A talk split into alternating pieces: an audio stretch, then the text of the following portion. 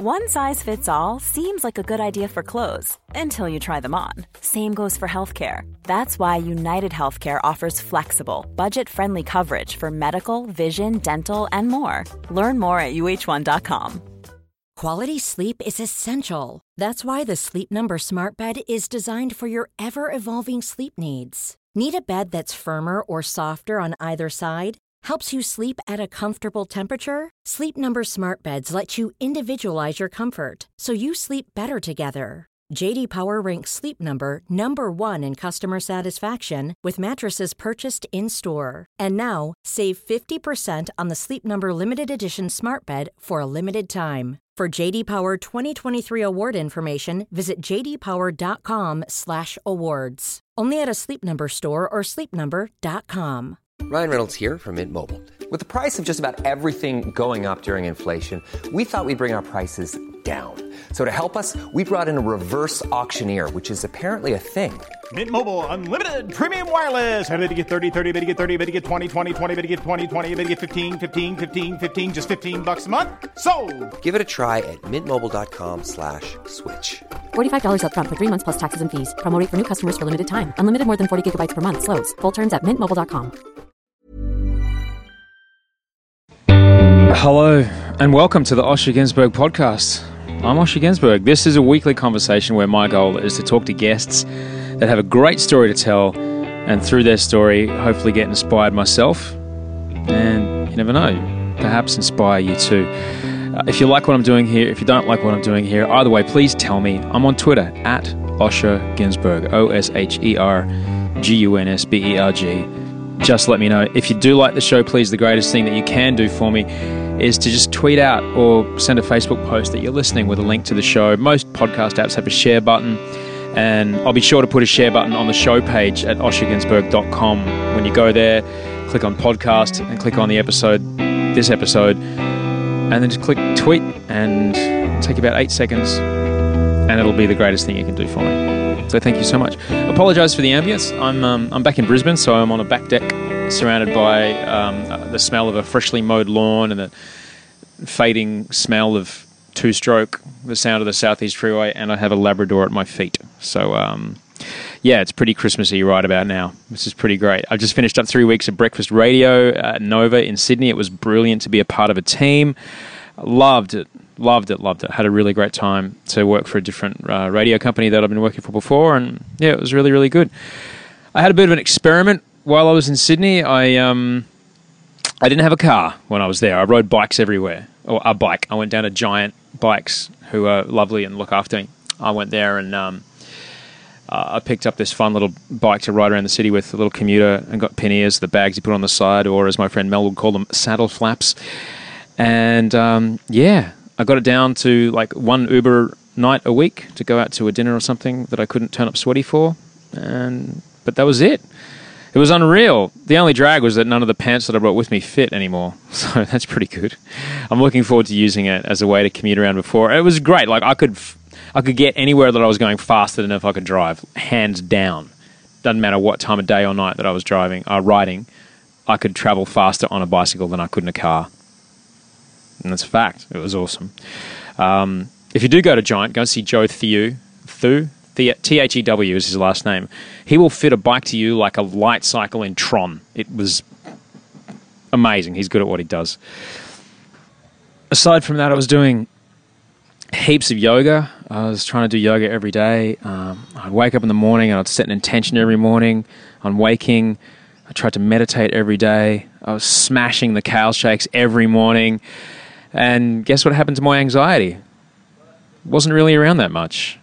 One one day it, it came out to see if I wanted to play, but other than that, it was it was pretty out of the way. Who'd have thought? You know, living clean with a solid practice, a solid purpose. The old brain box doesn't really have any time or energy to wander towards the darkness. So um, I'm going to try and keep that up because it's been really freeing, really freeing. Um, but if that's what it takes, that's what it takes. If, if, if that's the amount of physical exercise and preparation and chopping and blending and, and meditating, and if that's what I have to do, then I'll do it um, because it's been really freeing. Like I got to actually, you know, wake up and go, oh, I'm awake, rather than the sky's falling. so it was really good. Having said that, this morning was tough. Um, I normally get like this after I've finished a job. I have a bit of a what do I do now? Um, but I actually I had an email, uh, work related email. That was a bit of a game changer, and um, yet I was able to accept the new information in the email as fact, and then just not make any sudden moves while that information kind of filtered into every aspect of my operating system. It was it was kind of interesting to just observe the squirmy little boy inside me bitch and moan and deal with the new info while I just just kind of watched. And that's I guess that's the greatest gift that all the therapy and all the work and everything has given me is that I now have a place to observe my emotions and feelings rather than wholly be my emotions and feelings, which was no way to live. Sometimes it's quite uncomfortable, but but you know, it's it's it's going to be okay. So, um, I just want to thank everybody that's written in. I mean, I I'm just telling you what's true. There's nothing that I'm telling you that's not true, and um, it seems to be connecting with people. So I'm just really grateful that you know you like it. I'm so stoked about how many podcasts I got to record while I was down in Australia. Um, so many great ones on the way. Uh, Michelle Laurie, Charlie Pickering, Jess Tovey, Ray Thistlethwaite, Karl Kruszelnicki. I've talked to some amazing, amazing people. But let me tell you about my guest today. His name is Will Kate. His professional name is DJ Goodwill, and this is his brand new single, which is out worldwide on iTunes on the 31st of January. It's called Goodwill Golden Times. He is arguably, I'm going to say it, he's arguably probably the most successful Australian DJ of all time. He sold over a million units of mixed CDs. He tours all over the world. He's a ruthless entrepreneur. He's hands down one of the nicest men you will ever, ever meet. Um, you can find out all the details about his tour dates on Facebook, facebook.com slash DJ Goodwill. Uh, he's also on Twitter, Real DJ Goodwill, at Real DJ Goodwill. Let him know you heard him here. Tweet him. Um, probably use a hashtag. That would be good hashtag OGP. That'll do it. Um, but yeah, let him know you heard him here on the show if you like him. We get into how we recorded this um, because when I was doing Bachelor a few months back, I was living across the street from Will in Bondi, and um, well, we talk about that. It was, but it was a really, it just happened one afternoon. It was a really excellent, really spontaneous conversation, which I'm really grateful that you can be a part of because I normally prep and prep for my uh, conversations that I have with people, my interviews. But you're about to listen to an hour of just riffing, and it's actually pretty great. I, I do kind of interview him a bit. Um, but we reminisce about some pretty interesting things. We did record this some time ago.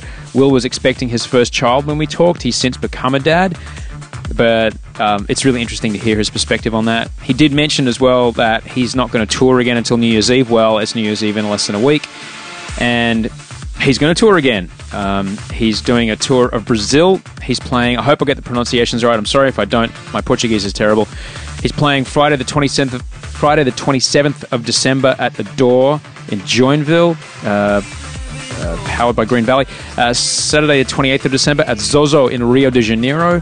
Sunday, the 29th at 180 Graus Ubatuba Beach in Sao Paulo. He's doing New Year's Eve at Ilhabela Beach in Sao Paulo. Ilhabela Beach. I hope I'm getting this right in Sao Paulo. And he's having two days off to probably breathe. And then he's doing uh, Pacha uh, Buzios when DJ Goodwill presents a year in house music on the 3rd of January.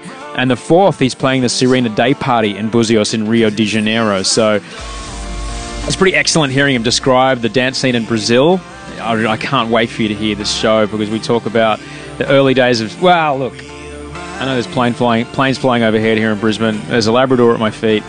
Um, but I'm just stoked for you to enjoy this conversation with Will Kate, DJ Goodwill. Oh, and by the way, he asked me to talk all over this track because it's not released, so that's why I haven't faded my voice down. But it's a good track, right? Get it on the 31st of January, out on iTunes.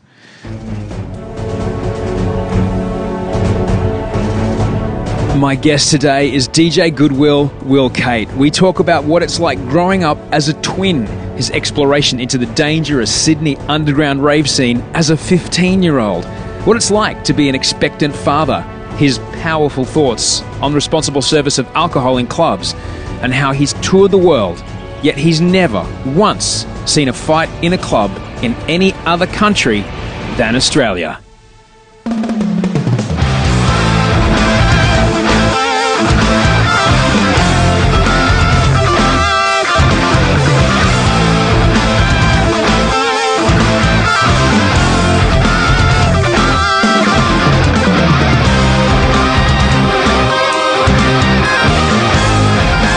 DJ Goodwill, Will Case. Hi, mate. Welcome. Thank you. I almost even feel like saying welcome back, but this is because we've already done a podcast together. That was on Goodwill Radio, the Goodwill Radio. the Goodwill Radio, mm-hmm. and now we're here on uh, on this podcast. Unplanned. We came up with the idea of doing a podcast together literally 15 minutes ago on my couch, ran across the road to your couch. Here we are. Here we are. Uh, so there's a lot of stuff that, if, if you want to check it out, um, go on iTunes and go and find The Goodwill Radio uh, and go and see episode one.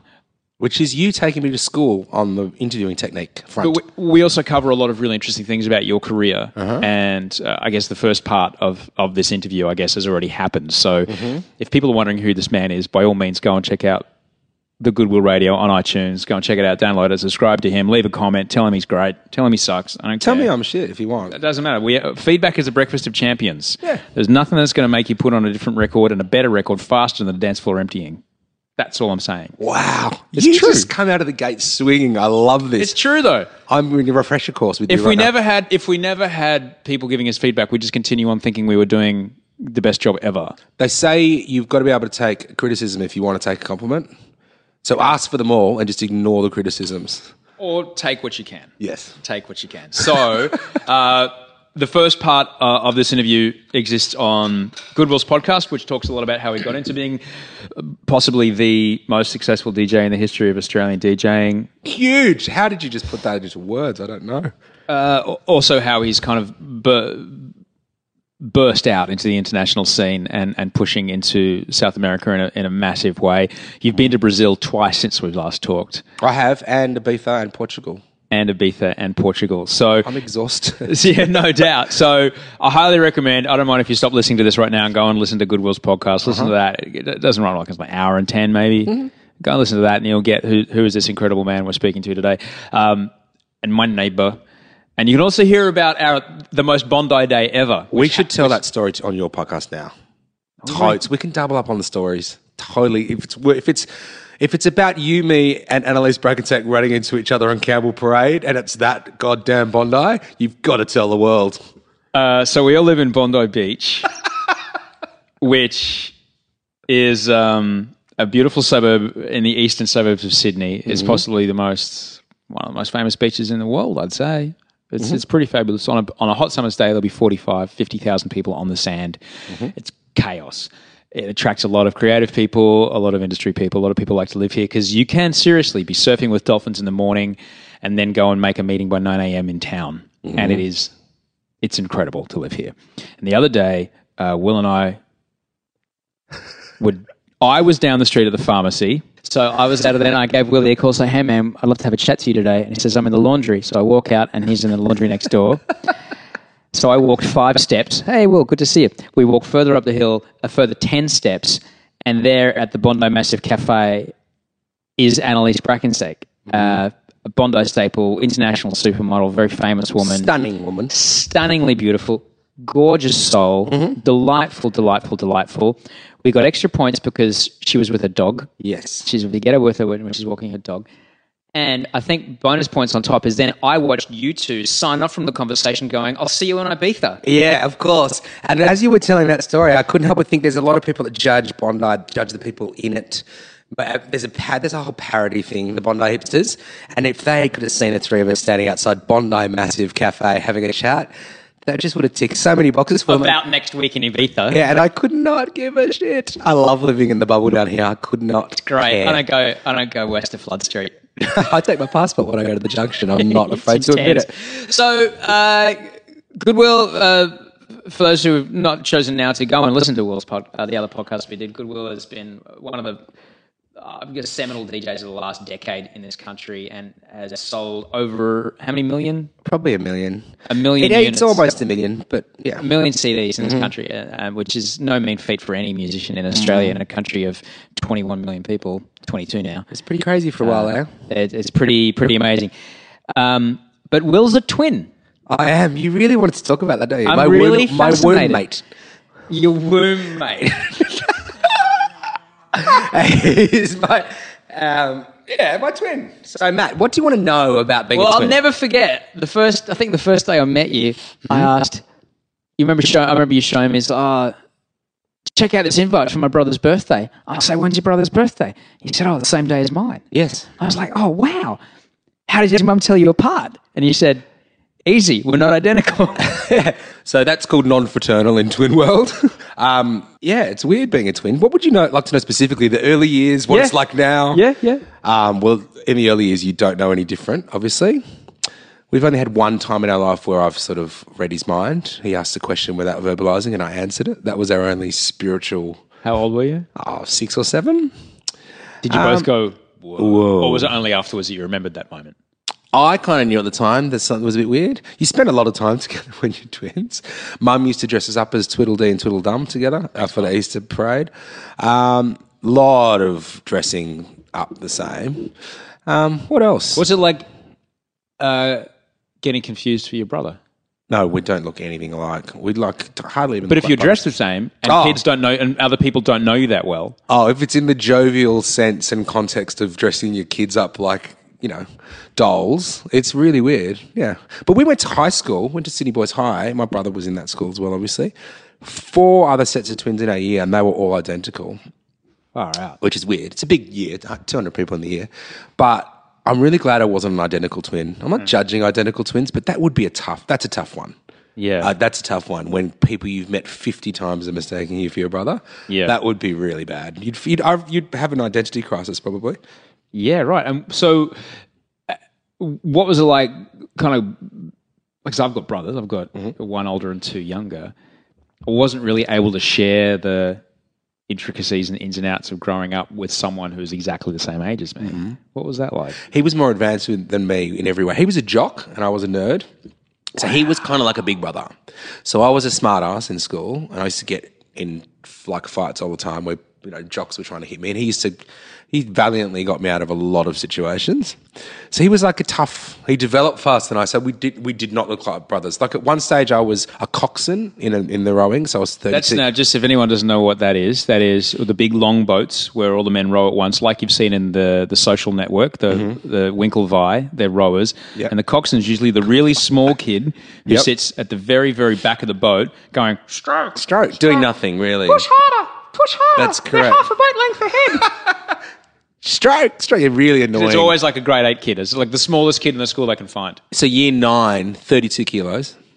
My twin brother. Yeah, I was a midget. I'll show you photos. My twin brother playing front row forward in the rugby union team. Wow. So he's legitimately, what's that, two foot taller than me?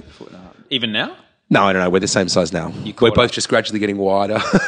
but you caught up. yeah, I caught up. Wow. So you were 32 kilos in four, at 14 years mm-hmm. old. I was a midget, man. I was a really skinny, unhealthy little boy. So yeah, I just was, you know, going out to parties and stuff, going to raves. I looked really young for my age, and my brother looked like a man. He was shaving before me. All these things. You always pull information out of me that I've never shared with anybody. It's my job, Will. Yeah. Uh, so that would have been extra weird then. Did you ever have any jealousy of that? Oh, big time. The jock vibe, yeah. The getting laid early vibe, yeah. The, he musically talented. My brother's a musical genius, so I do music for a full time living, pretty much. Um, not really now, but he is the best guitarist I know. He's incredible. So he was, yeah, he was the guy. He was the guy in school that played the rock guitar, was in the, was in all the bands, and was in the footy team. He was a dude. I looked up to him actually. Wow.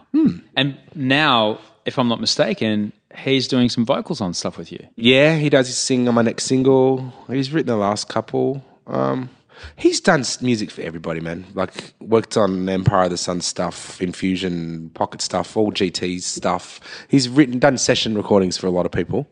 Um, still does. What did you call yourself before? The person that has all these accessories. Oh. Okay, so uh, just for people, that, I'll tell you what Will's looking at. Will's looking at me, and from left to right, there's there's got a, a, pair of V-Moda headphones. He's got a Vimeo brand new headphones. There's a, sound there's a one terabit hard, a USB hard drive. There's my MacBook Air. There's a Samsung Galaxy S4. There's an iPhone 4S. There's a Mac Mini. I mean, an iPad, iPad Mini. At home, I've got an iPad 3, and I've got a, the big iMac. Um, there's a Frank Zappa record called Joe's Garage, which I highly recommend you listen to. It's a story about uh, a band that a guy that goes wayward after he signs to a record label and then ends up um, joining the Church of Appliantology.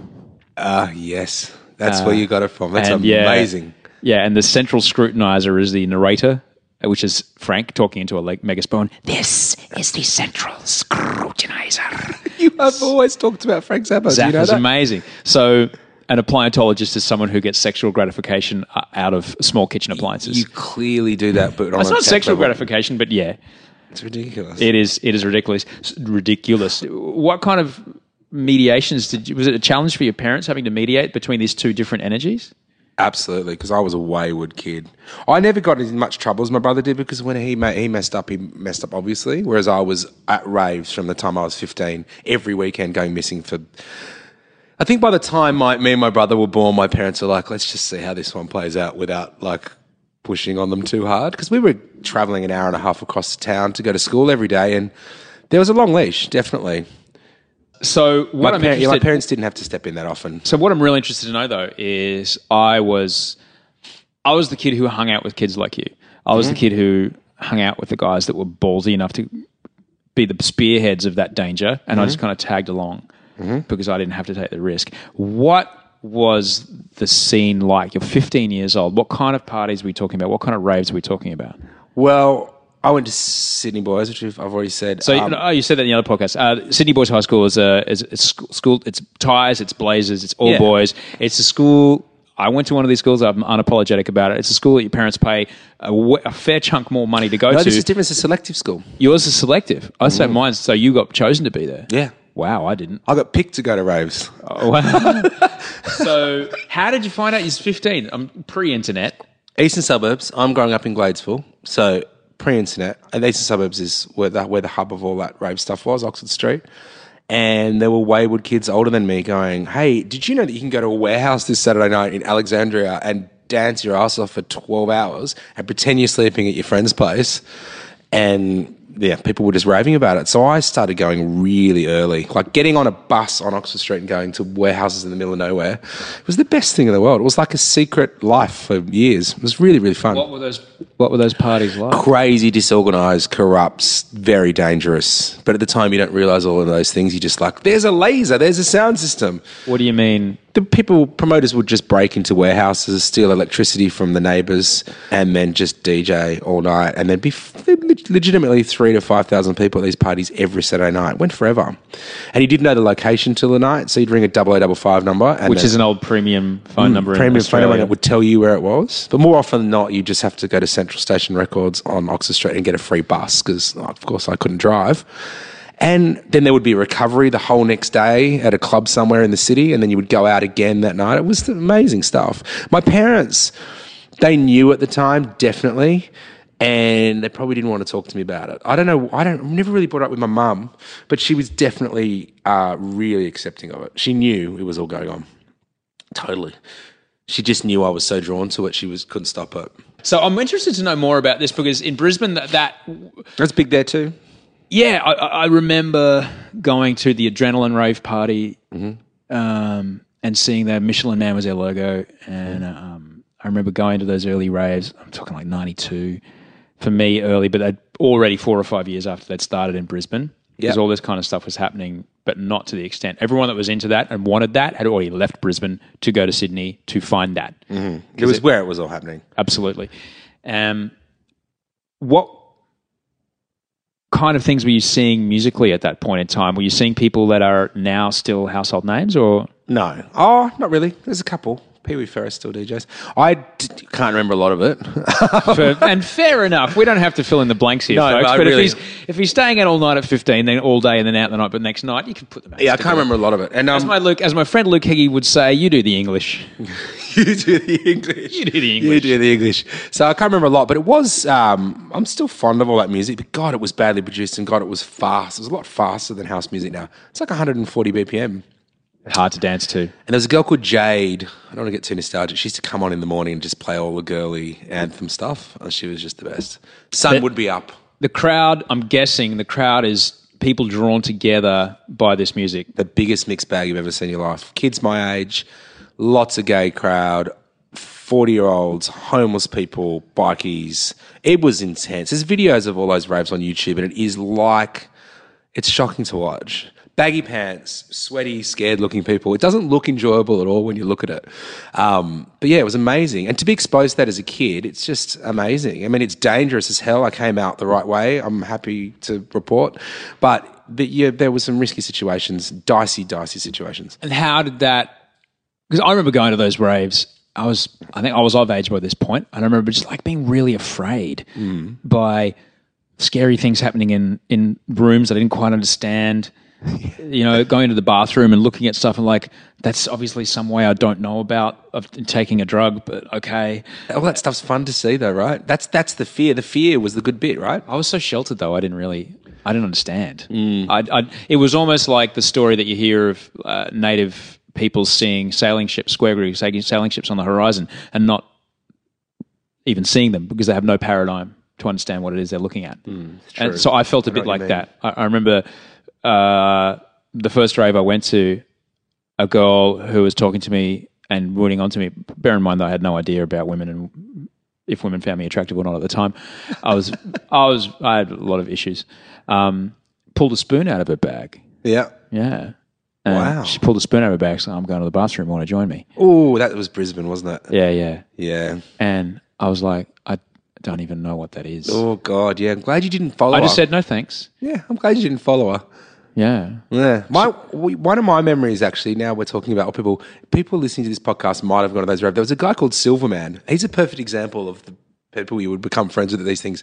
He would go to every rave, head to toe, painted in silver, and that was his thing. He would just dance, and everyone would go up and say hello to him all night. There were people that lived completely alternate personalities for years and years at these things on weekends. They'd have day jobs, and then on the weekends they were an absolute freak. The I think the most famous of those stories is one that revolves around the man that used to go to Mardi Gras. Oh yes, that's really weird. You're talking about that. I was just talking to friends in Ibiza about Trough Man. He's passed away, unfortunately. Trough man passed away. Yeah, but I was talking to friends in Ibiza, and an English guy was drilling me about it, going, "Is that a true story? Is that a true story?" And there's a documentary if you want to look on YouTube. About him. Yeah, This is a man. We should, we're talking about the Sydney Gay and Lesbian Mardi Gras, which was colossal. still is. Um, amazing. I went to one. I went to one in 2000. It Mm-hmm. was 20,000 men at the, the Royal Hall of Industries. Six. I'll never forget it. Six eleven a.m. because I checked my watch. Six eleven a.m. and the DJ dropped New York City Boy by the Pet Shop Boys. The sun was streaming through this through windows. Yep. and I had that moment where I was just lifted off my feet. You're like, wow, where am I? This was it was just the greatest collective energy moment, and it was just incredible. Anyway, so Trough Man derived gratification from lying in the not like in America where you have a separate receptacle for each man for urinals. In Australia and certainly in the older architecture, it's like one big giant trough. It's a long metal wall basically that men stand shoulder to shoulder against and piss against. Yes. Trough Man used to lie there Yeah, he used to love it. and begged people to pee on him. How was work tonight? It was pissing down. That's how much. you didn't know that one was coming. I did not know that one was coming. but it's a whole thing in the gay scene. The whole that's he's not a unique person in that. So I don't want to offend anybody by making jokes about it. But he was the most famous version of it at dance parties. But that's a whole thing. I heard that after he died, someone took his place and he became Trough Boy. There's whole parties dedicated to that stuff. Right. Yeah. Well, it's really interesting because I've, I've worked with people who, when we t- when you talk about the old rave scene in Sydney, they go, "Oh yeah, I was I was there." Yeah. Yeah, they- and um, you know they're all BYO. There's no regulation, and I won't say this person's name. I've been to a lot of Mardi with Gras. jeroboams of Moet under each arm, Oh yeah, you can take your own booze just dancing, things. whole night. And he was high because people would leave you alone there. That was the other thing. There were a lot of famous people at those things. People just don't care. It was definitely because I went to a lot of Mardi Gras, a lot of sleazeballs as well. I think that thing is you get caught up in it and it's nostalgia and it's pious. So you feel like you're a part of something that's really bleeding edge and really new. And that's what makes it infectious. That's what makes you go every week. And that's what that's why you end up going for years because you feel a part of a culture and a scene and no one else understands what it is. It's a That you belong. looking back on it, it's basically you were standing in a dirty warehouse listening to music. Um, but when you're young, you can convince yourself of all sorts of things. I went to one as a as a more grown man um, at a bowls club.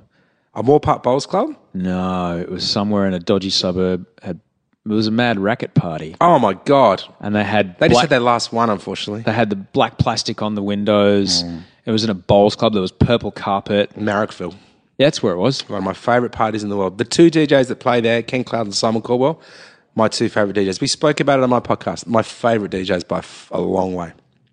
Just it was amazing. Did you dance a lot? I did. Yeah, good. what I'm yeah. saying. You got to go. That's. I mean, unfortunately, they've had to stop that. But um, It was, but it was incredible. It was incredible to have that. We've put thick black plastic on the wall because this is how long we're going to go. We're Yep. going to go until the you won't even know the sun's come up. So, how much of that informed the party promoting that you went on to do? Were you trying to replicate what you'd seen as a kid? I understood the energy you were trying to create, I suppose. It informed um, all of that stuff, going to raves and stuff, and traveling so far to school and having such a long leash from the age of 13, essentially, um, informs an entrepreneurial spirit in the sense that you just got to, you could do anything. Anything's possible. I think if I'd gone to a high school that was at the end of my street and it was a bit more controlled and and I was my parents' first kids, I would have ended up a completely different person. And so, yeah, I def- what I definitely got out of it and get getting into the promoting thing was, yeah, creating that energy and that vibe. It's like chasing the first, you know, the first high. You're just like, let's get that back. It's impossible to recreate because the excitement you feel when you're a 15 year old is nowhere near as, you know, you can't you can't beat that. Um, but yeah, I mean, I did some really big parties. I went with a friend of mine, Nick Law, on this party called NY2K um, which was at Homebush at the Millennium New Year's Eve. That was a pretty good feeling. It's like 15,000 people out there. I put on the mobile home once at Bondi Beach one New Year's Eve I went to that. Mm. with Erick Morillo and Darren Emerson and Dimitri. Actually, me and Nick actually promoted that. Wow. That was stressful. That's when I quit promoting because the guy who owned the home business walked up and he said, How was your DJ set? And I was like, It was all right. And he goes, No, it wasn't because I watched you looking at all the security guards to see if they're doing their job. Are you a DJ or are you a promoter? And I went, oh, I think I have to be a DJ. And I quit promoting because I was watching this security guard not work. Not well, like letting people literally jump over the fence because he was not watching properly, whilst I was DJing to fifteen thousand people. It's like this is conflicting. Yeah, I remember So- that night. It was really, it was a really fun night. that's amazing. Yeah. And they went on to have even bigger ones down here at Bondi Beach. Mm. So this is a party that it's New Year's Eve. It's down on the sand, humongous on the on the on the uh, balcony of the Bondi Pavilion. It's unbelievable. Wow, unbelievable to do it in your own suburb too. To literally walk to work that night. Yeah, What did you do tonight? Just walk down the end of the street and played to a few people. fifteen thousand of them. They still do it every year. Well, it's great that there's a, an organised event down, uh, you know, and I'm, I'm a big fan of that. But I'm, I'm, I'm a big fan of. You know, I've been I've travelled a fair bit, and I and I think that the one thing that I living away from Australia has given me a bit more perspective on on the things that the responsibilities we hand over to our government and our local and, federal governments here versus elsewhere in the world. I don't know why. I don't know if it's because we've got a public health system or not. I'm not saying we're a nanny state, but we have everything has to be really, really permanent here, and we have to be really, really super careful. And to many, personal responsibility, as in you fell off that thing. Well, that thing is ten foot high.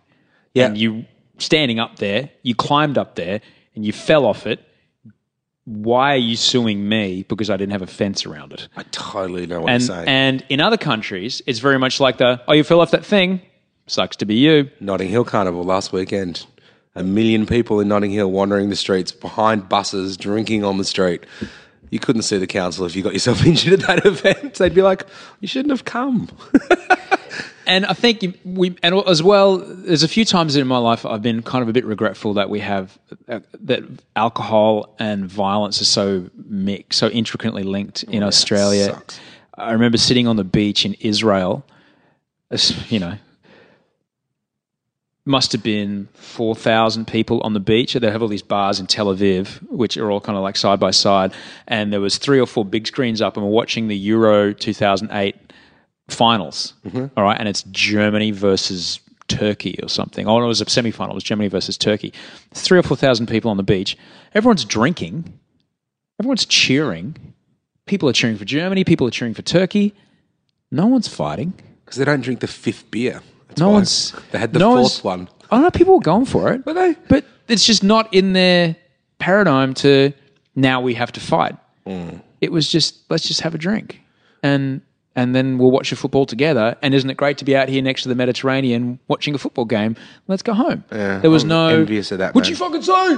There was none of that, which you see here so much to the point. Whereas, like, I know John Stewart talks about it a lot. That he gets sad every time he sees a freeway overpass with a fence around it because one kid somewhere threw a bowling ball into a car.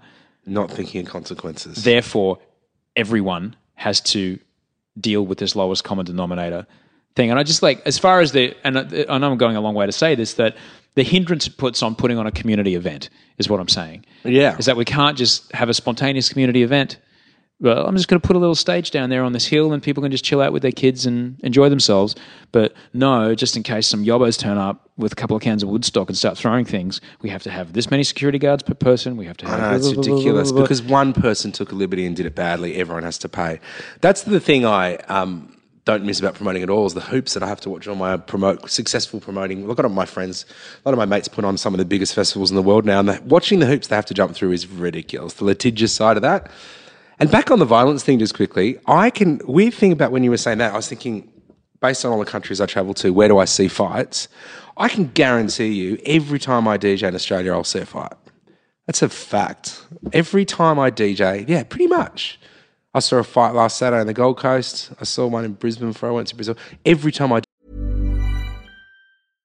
Imagine the softest sheets you've ever felt. Now imagine them getting even softer over time. That's what you'll feel with Boll and Branch's organic cotton sheets. In a recent customer survey, 96% replied that Boll and Branch sheets get softer with every wash. Start getting your best night's sleep in these sheets that get softer and softer for years to come. Try their sheets with a 30-night guarantee. Plus, get 15% off your first order at bollandbranch.com. Code BUTTERY. Exclusions apply. See site for details. Quality sleep is essential. That's why the Sleep Number Smart Bed is designed for your ever evolving sleep needs. Need a bed that's firmer or softer on either side? Helps you sleep at a comfortable temperature? Sleep Number Smart Beds let you individualize your comfort so you sleep better together. JD Power ranks Sleep Number number 1 in customer satisfaction with mattresses purchased in-store. And now, save 50% on the Sleep Number limited edition Smart Bed for a limited time. For JD Power 2023 award information, visit jdpower.com/awards. Only at a Sleep Number store or sleepnumber.com. DJ, a fight, whether it's inside the club or outside the club. I haven't seen a fight in an overseas nightclub in my life. So there you go. That's actually a fact. And let's talk about the countries that people may have some perceptions about. That you're Ah, talking Brazil, never seen anyone get mugged, never seen anyone get stabbed, never seen anyone get hit in the head. And I did 45 shows there probably in the last year and a half. Um, Ibiza, never seen a fight. I know a lot of them happen in, t- in parts of the town I don't go to. Never seen a fight in a nightclub anywhere in the world in my life, but I see one every time I go to a club in Australia. And we're talking to give people overseas a perception. Glassing is a thing, and Dear it's a- God. and it's an Australian term, which I'm going to talk about now, which means you're at the bar Wait, wait, wait, wait. Sorry, sorry, sorry. It means what? you're at the bar and you don't like the person next to you, so you grab your schooner glass, smash, smash it on a bar, and put the crushed glass into the guy's face, deforming his face for the rest of life. We live in a country where they've stopped serving alcohol in glasses because that's a thing. Like that is glassing is a thing. So don't want to be a bad ad for Australia, but I live and breathe this stuff every weekend. And it. But, but what can be done about It's so upsetting. I will probably have a lot of friends that work in the alcohol industry that would kill me for saying this, but I believe that shots should be banned. A lot of clubs have Shots are talking like small little shot glasses. Yeah. Yeah. In Australia, I do honestly believe they should be banned. I think RTD drinks shouldn't really be served after a certain time of night. RSA laws here are great. I think I believe Responsible service of alcohol Res- and RTD is like a vodka cruiser, a, a pre-mixed drink in a bottle. Yeah, so yeah, so with the alcohol pops, the stuff that makes it really easy to drink alcohol, I totally think they should be half the alcohol volume that they are, and they should definitely not be serving shots in any nightclub. I don't think anywhere. A lot of people are going to kill me for this because I work in the alcohol industry, but and, and also they shouldn't be serving alcohol in glasses in a lot of clubs, and it ruins somewhere like the Ivy, which is a beautiful thing that Justin Hemmes has built. It's a stunning venue in Sydney. and you get served a, a- something in a plastic cup. He must- Seventeen dollar drink. I know, but he must kill himself over that because like that has nothing to do with my vision. But because there are a certain amount of fuckwits that get manage to get into clubs every night, they ruin it for everybody. What can be done about it? How do Um, you change that culture of violence? I don't know if the lockout system works in Australia. We have a system where if you've like by one or two a.m. if you've left the club, you can't come back in. I've no idea if that works. I knew Newcastle was the first place to do it. I don't think that works because then you're just going to get drunk people wandering the streets, and it's a stupid it's idea. a society wide thing, I think. It's just stupid. I think the culture is in Australia, it's go hard or go home, and that's a real shame. And I think if you can drink beer all night and be a normal person, then go and do it. But yeah, stop your mate that gets in fights drinking the shot would probably be what I would say. If you're going out with a friend and he's got in a fight last week, don't let him have a shot tonight. Because it's going to ruin your night too. oh my god. You might be on the pool, you might be ready to go. She may be just about to come home with you. Oh, Mm. hang on, I've got to follow him down to the police station.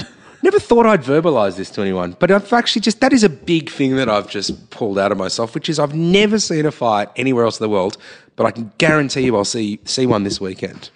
That's really weird. It's because I'm out so late, but um, But you're out late in every country. never seen a fight. You played a seven hour set in Brazil the other day. Never, I know it was so good. Never felt in danger in another country in Brazil, really, in, in a nightclub environment.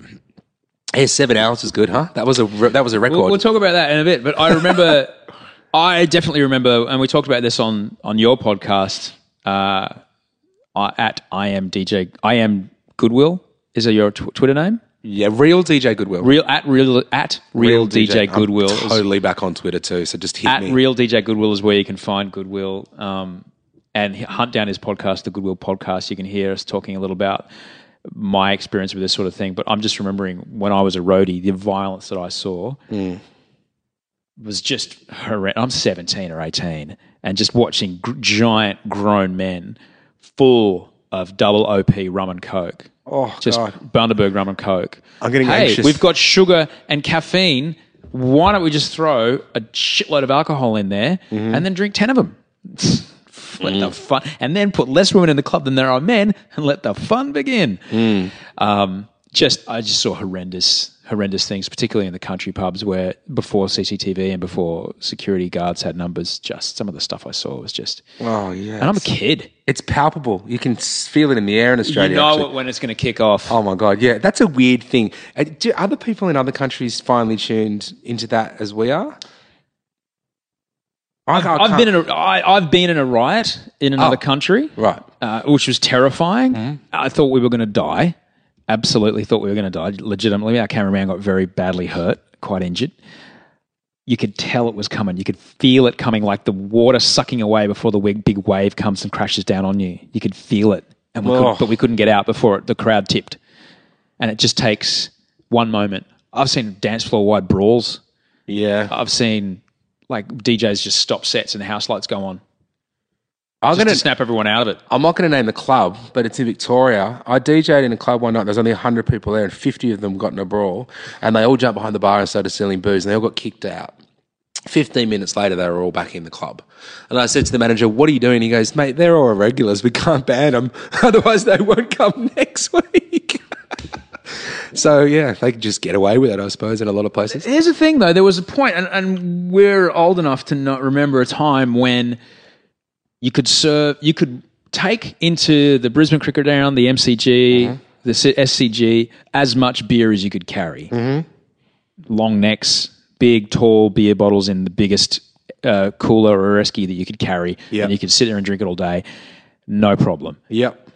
And then we've lived into a time now where then they went from you banned that, but they sold full strength beer at all the bars, and there was a lot of problem with the day night matches, and there's a lot of problems with violence at those things, a lot of problems with like sexual harassment and horrible things. Now you can't get a light beer. You can only get a light beer Unless you're in the members. unless you're in the members at any of those big grounds. Yeah. So we've seen it there. Why don't we see it in the nightclub situation? Because people wouldn't go to the nightclubs. Because you go in to see a, a sporting event, you'd probably go if they had no alcohol. Um, or you just get drunk beforehand. But people want to go to discos. They're not really there to hear music, man. They're there to get drunk and pick up. Yeah. So they wouldn't go. They would just go to the bar or whatever. Yeah. I haven't been a kid in six weeks, and now I'm really worried. How do I stop him getting in the biff? Am I going to have to move countries? I think this is. I think this is really interesting, and I think it's a society-wide conversation that we, Oh, we, we have to have. The more that we talk about it, the more I realise that I actually have a responsibility to talk about it to somebody because I'm the one seeing it every week. and it, you're in a far better position than I am to do something about it. Yeah, I could get my. I should literally put my gloves on and get out there and sort this out. I don't know about that, but you can you can stop sets. You can get on a mic. You I can do that every people. time. I've Yeah? done that a few times. I remember I was DJing at a festival. Benny Singer was DJing, and there was probably seven thousand people in the tent. I've done a few really stupid things about to stop fights in my time. So, um, someone threw a bottle at Benny. I think it might have hit him on the shoulder or near him, and I walked out, stopped the music, grabbed the microphone. I said, "Everybody in this tent right now, point at that guy in the black hat and boo him." And tell him he's a fucking idiot. Seven thousand people turned and booed at this guy, going, "Shame on you, shame on you." That was a good moment all the time. I stop every time I see a fight in a club. I stop the music and go. If you're here for that, then get out. But when I do that, I risk that guy waiting outside the club and punching me in the head. That's why you've got security to take you. Oh, you got to make sure there's a lot of security around when you arc up like that. Well, yeah, absolutely. And, and but it's, I, having been on a mic at any of those big Channel V events as well mm. that we used to do, I used to work for a music television channel here in Australia, and we would basically it was the funnest. Funnest, some of the funnest television I ever made.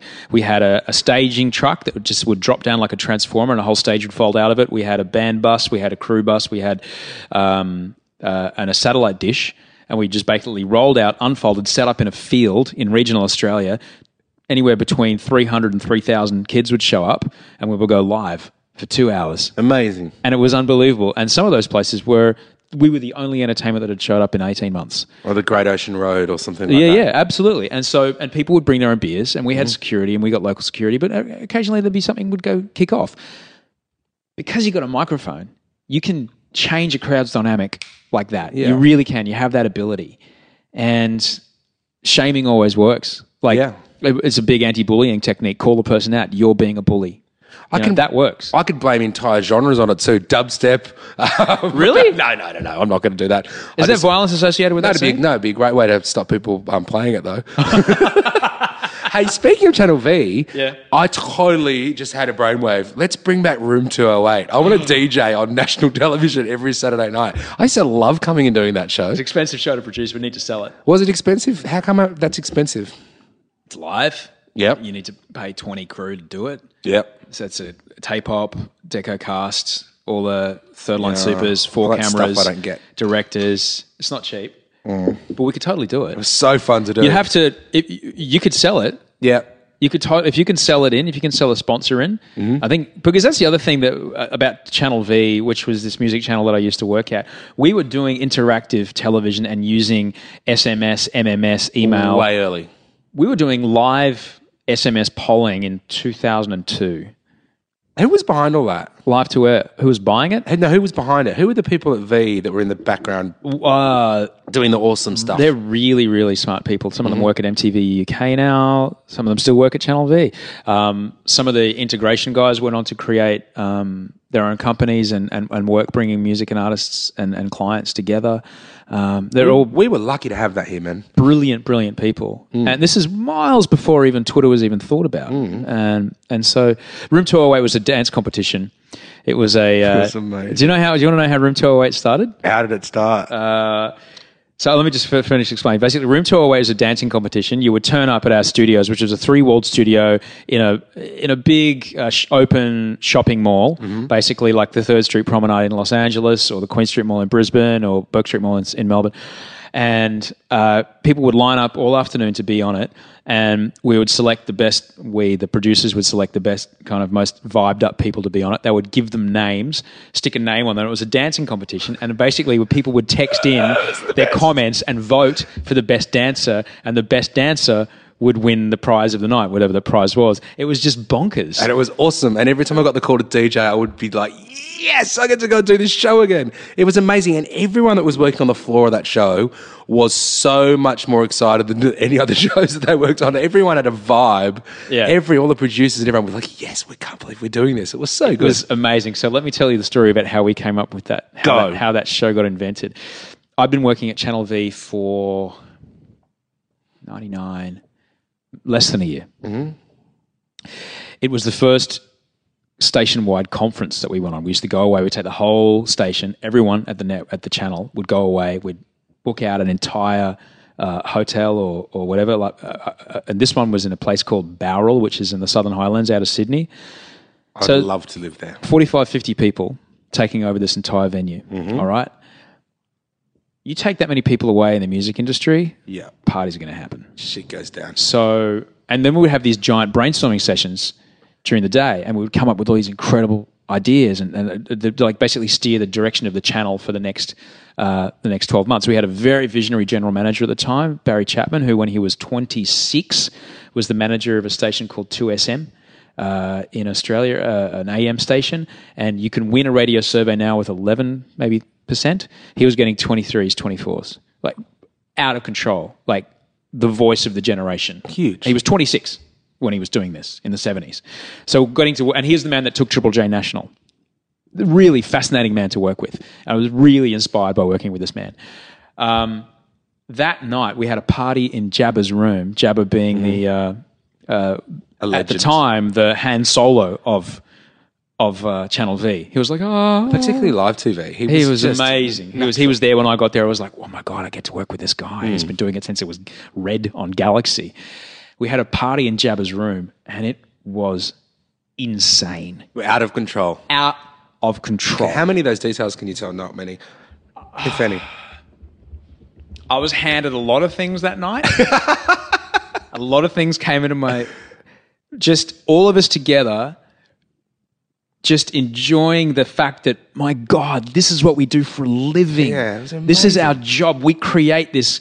We are a part of this culture, this music scene. We're creating this show. And that is so important for Barry to put us all together and let us get fired up about we get to do this. This is what we do. It's really important that we tell this story. And this feeling in this room is what we have to share with everyone because we're, we're young and life is great and music's fun and sexy and television's awesome.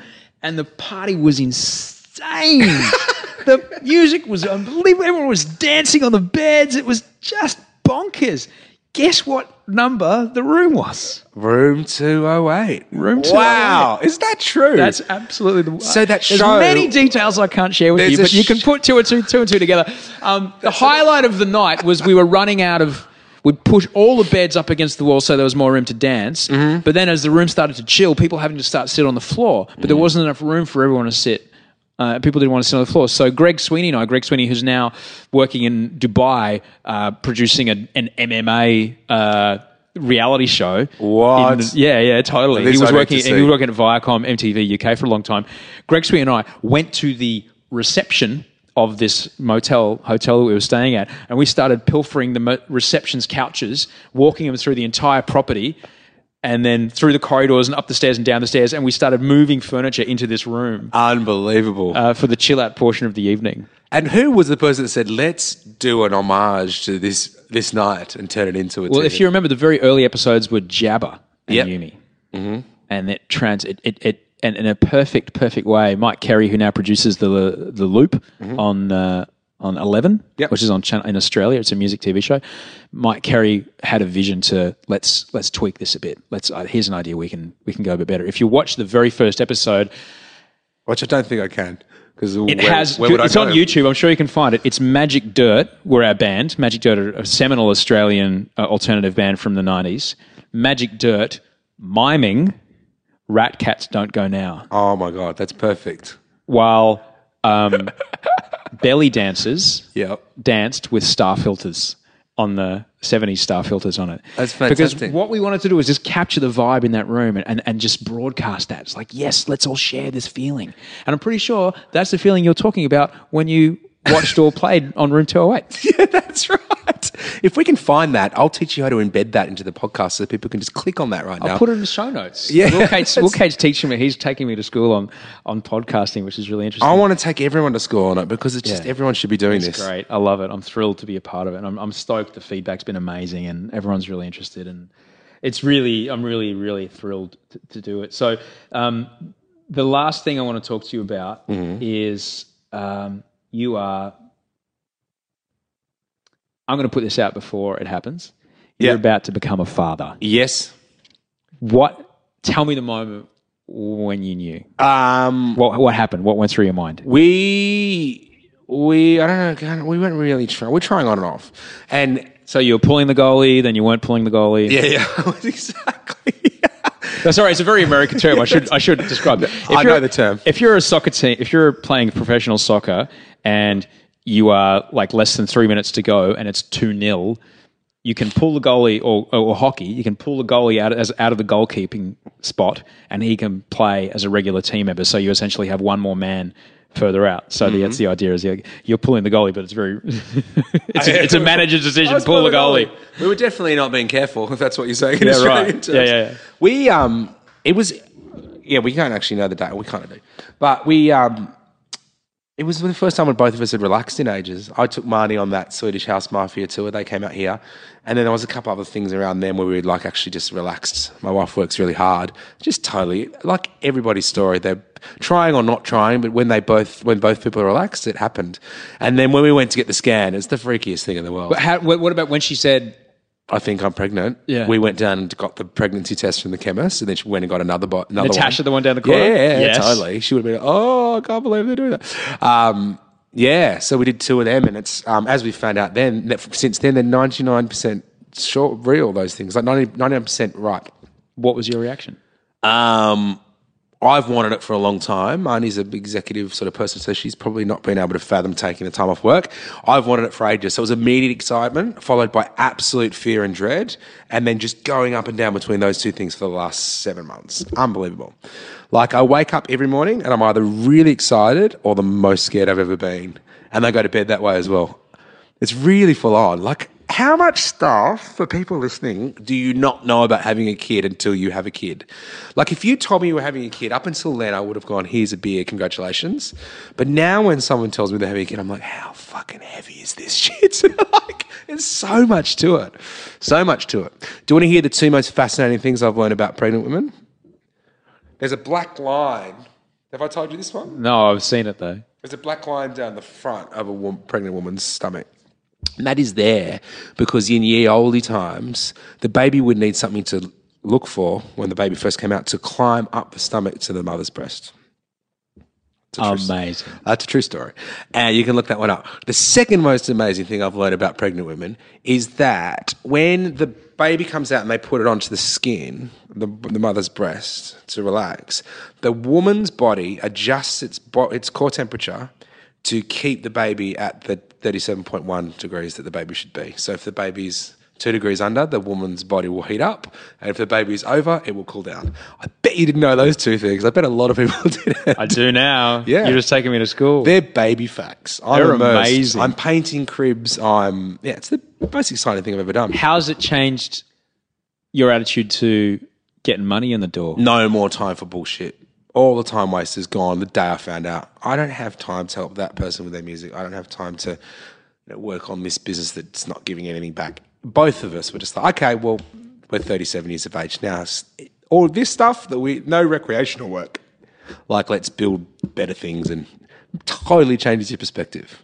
I hate to think what it's going to be like once I've got a kid. I'm going to turn into a complete arsehole, I think. Because I'm going to be like, I make my own people. Why do I need to talk to you?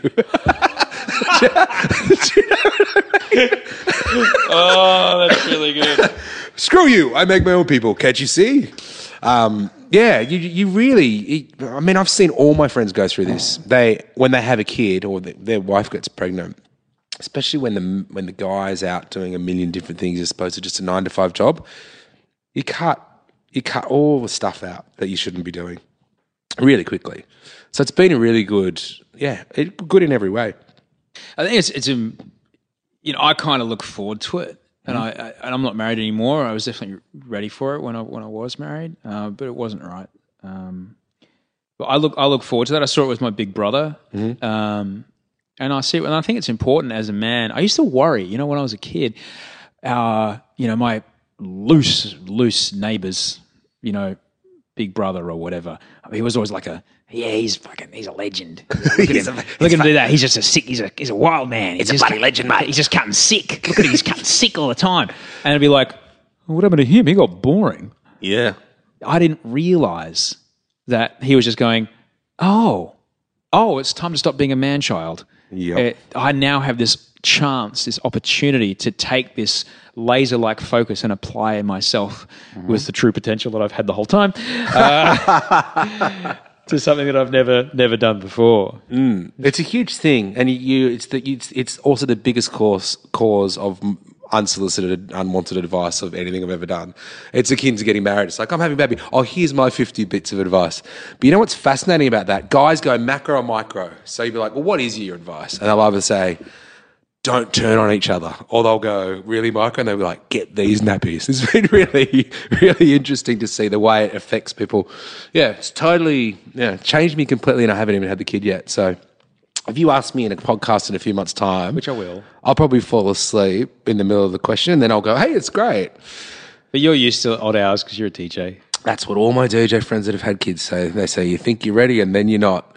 Their tip, Marnie, turn the podcast off now. Their tip was stop getting those 10 a.m. flights home. Start getting like the 1 p.m. ones home because those three hours in. Melbourne in the nice Prince of Wales hotel bed. Savor those ones. Marnie, hope you didn't hear that. That's Will's. That's Willie's wife. That's that's Will's wife. Um, so just before we get out, I want you to tell me the other night. Uh, it was fascinating watching you live tweet it.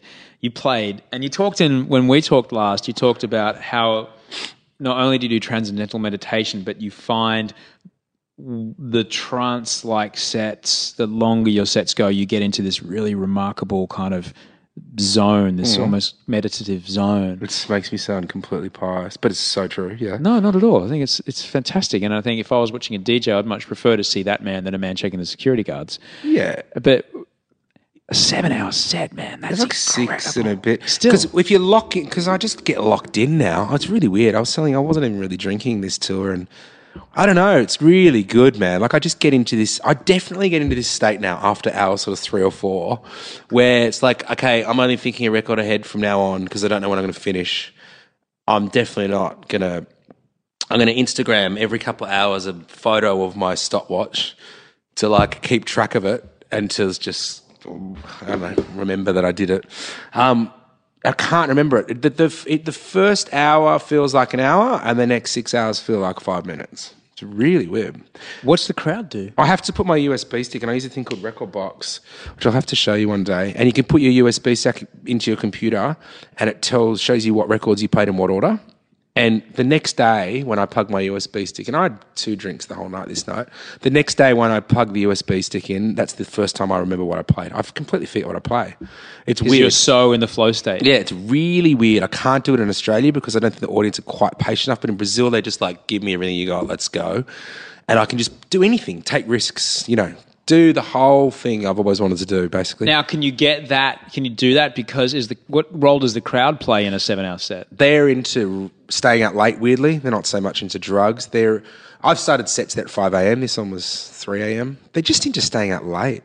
I went to a party a couple of trips ago where I I was I saw my itinerary. and They're like, "You're on at five a.m. and it's a you're the headline act." So what are they doing? You got there and they were literally just standing there listening to this other guy DJ, probably not dancing as much as they should have. And then when I went on, they just start, went crazy. It's like the main act comes on at five. They love staying up late and they're a lot straighter than other crowds I've seen in the world. It's just amazing. Straighter. Like not on drugs, really. No, not that I can tell, um, and not really that drunk. They're just into dancing to beats. They grow up with carnival and stuff, so they're into dancing outdoors to beats. It's in their blood. Are they better dancers? Oh, absolutely. The guys and the girls, like it's just ridiculous.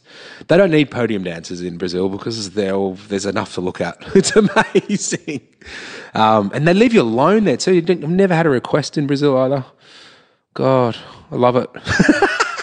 Every time I talk to you about it, I get more excited. I want to come. Uh, you can come next time. I don't know when that is. I'm taking five months off. Well, of course. You, you overseas. just you just you know topped up the tank with the last trip to Brazil. I know, and I've got to take some time off. I want to put the baby time in, man. I want to put the proper yards in. So, Yeah. don't know when the next one will be, but um, New Year's Eve at the earliest.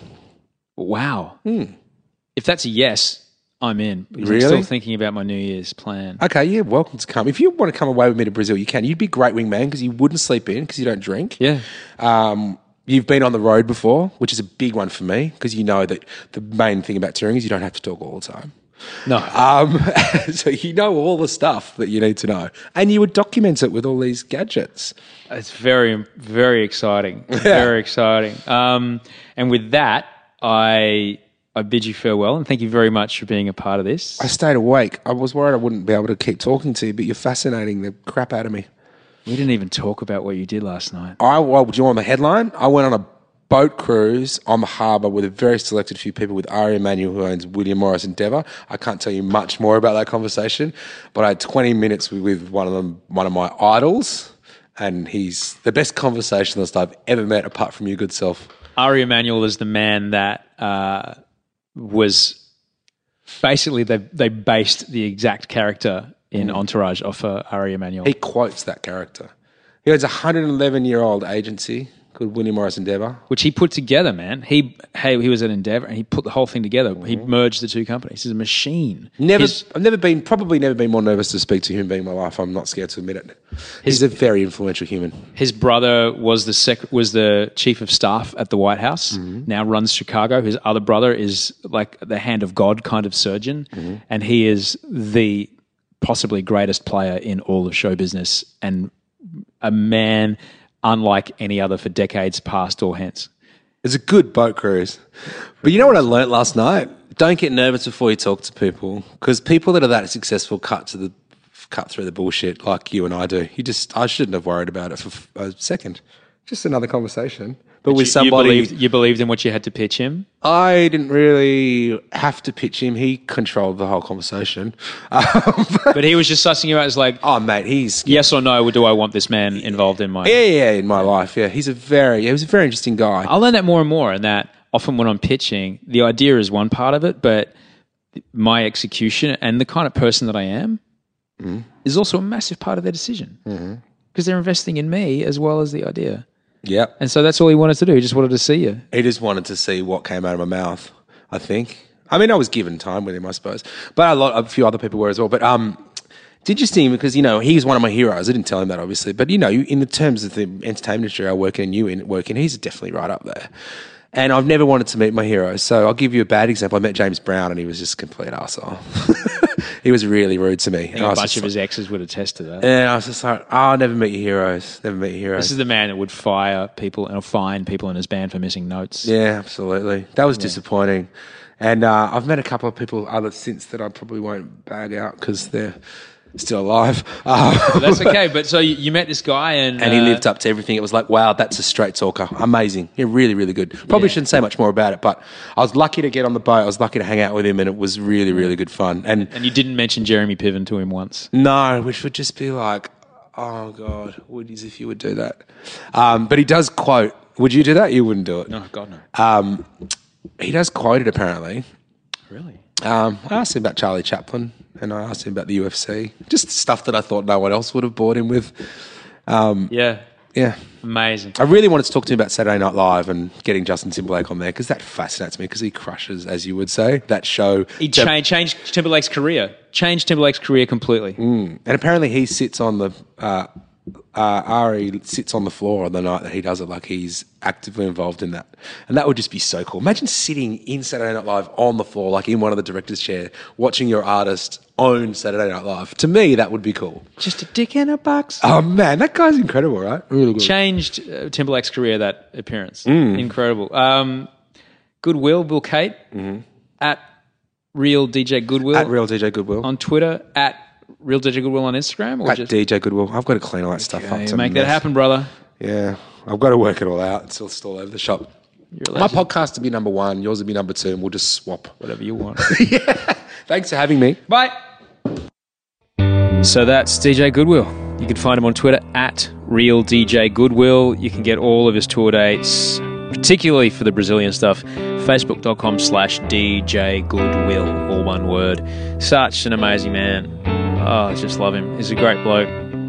He's a really great guy. He's just, and as as you heard him say, I've, seen him since he's had his kid, and I've met the kid, and he is really now. He's just like no time for bullshit, and it's awesome, awesome, awesome, awesome. If you like the show, please tweet out that you listen to the show with a link to the, the show page. I'll put a I'll put a link on the show page. Just hit the box and boom, you'll have tweeted out, and you've helped me a millionfold.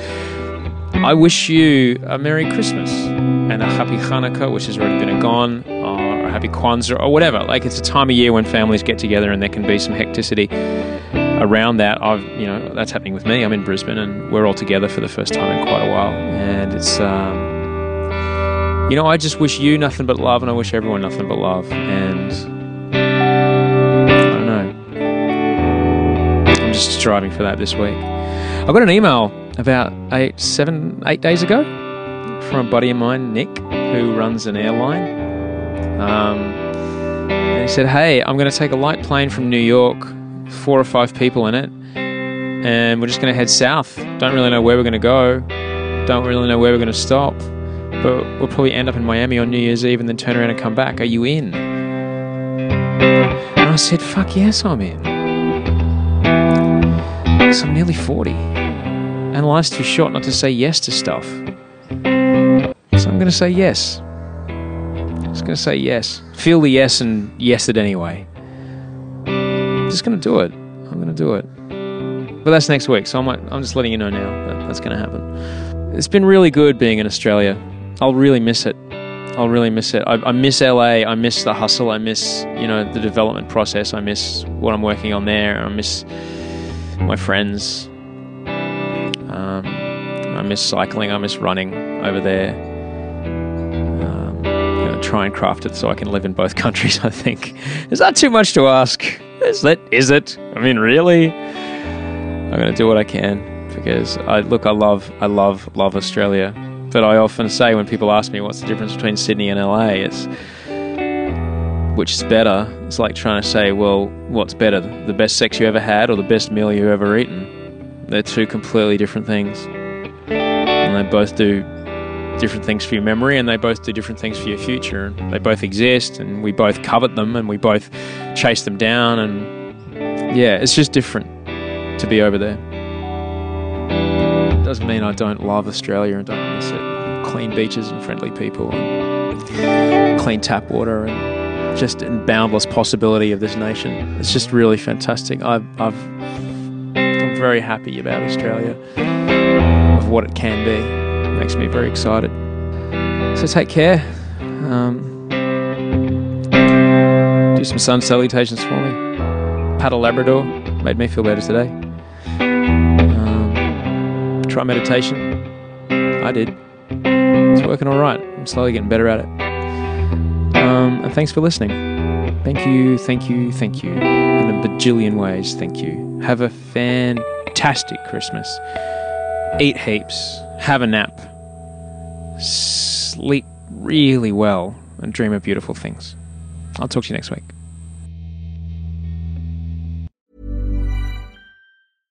Imagine the softest sheets you've ever felt. Now imagine them getting even softer over time. That's what you'll feel with Boll and Branch's organic cotton sheets. In a recent customer survey, 96% replied that Bowl and Branch sheets get softer with every wash. Start getting your best night's sleep in these sheets that get softer and softer for years to come. Try their sheets with a 30-night guarantee. Plus, get 15% off your first order at bollandbranch.com. Code BUTTERY. Exclusions apply. See site for details. Ever catch yourself eating the same flavorless dinner three days in a row?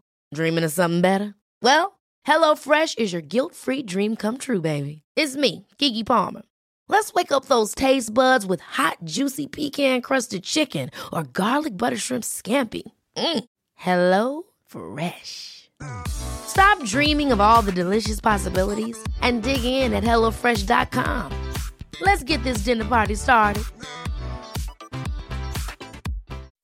When you make decisions for your company, you look for the no brainers. If you have a lot of mailing to do, stamps.com is the ultimate no brainer. Use the stamps.com mobile app to mail everything you need to keep your business running with up to 89% off USPS and UPS. Make the same no brainer decision as over 1 million other businesses with stamps.com. Use code PROGRAM for a special offer. That's stamps.com code PROGRAM.